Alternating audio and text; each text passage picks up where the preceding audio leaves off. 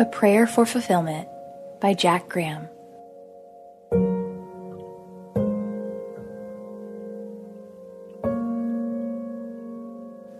You make known to me the path of life. In your presence there is fullness of joy. At your right hand are pleasures forevermore. Psalm 16:11. As a pastor, I have people come up to me all the time and ask me how to overcome this or that temptation.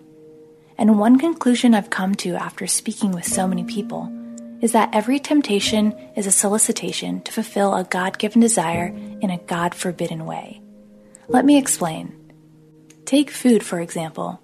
There's nothing wrong with eating food. In fact, hunger is a God given desire for life and sustenance.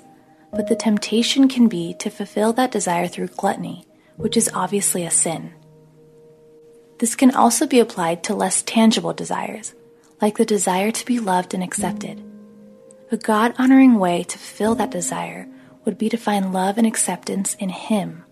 But sadly, many people try to find love and acceptance solely in the things of the world and become enamored with searching and searching for something they'll never find. Desires are normal. Search God's Word and discover what glorifies Him. Understand He's created you with desires. And ask God for His leading in showing you how you can find your ultimate need and satisfaction in Him alone. Heavenly Father, please help us find fulfillment in your presence. Help us to live in such a way that our actions serve as a reflection of your own grace and mercy. Teach us to seek first your kingdom in a life that brings glory to your name. Amen.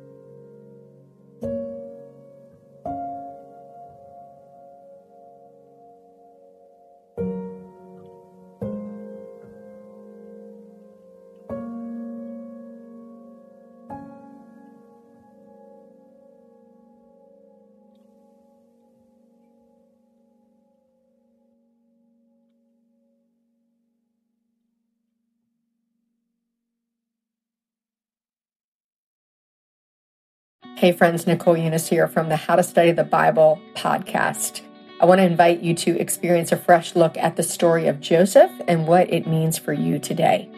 Life can totally throw us for a loop, whether it's your family or your marriage, work, church, or something else entirely. Maybe you have found yourself in a season that you never would have expected and that you certainly wouldn't have signed up for. In this six week Bible study together, we're going to talk about the biblical story of Joseph, a man who lived an unexpected life and trusted God through it all. We'll talk about the blessings he experienced, the promises God keeps, the way that tests of our character can actually refine our faith. We'll talk about patience. We'll talk about loss, absolutely talk about redemption. So come join us for the six week series over on the How to Study the Bible podcast. Can't wait to dive in with you.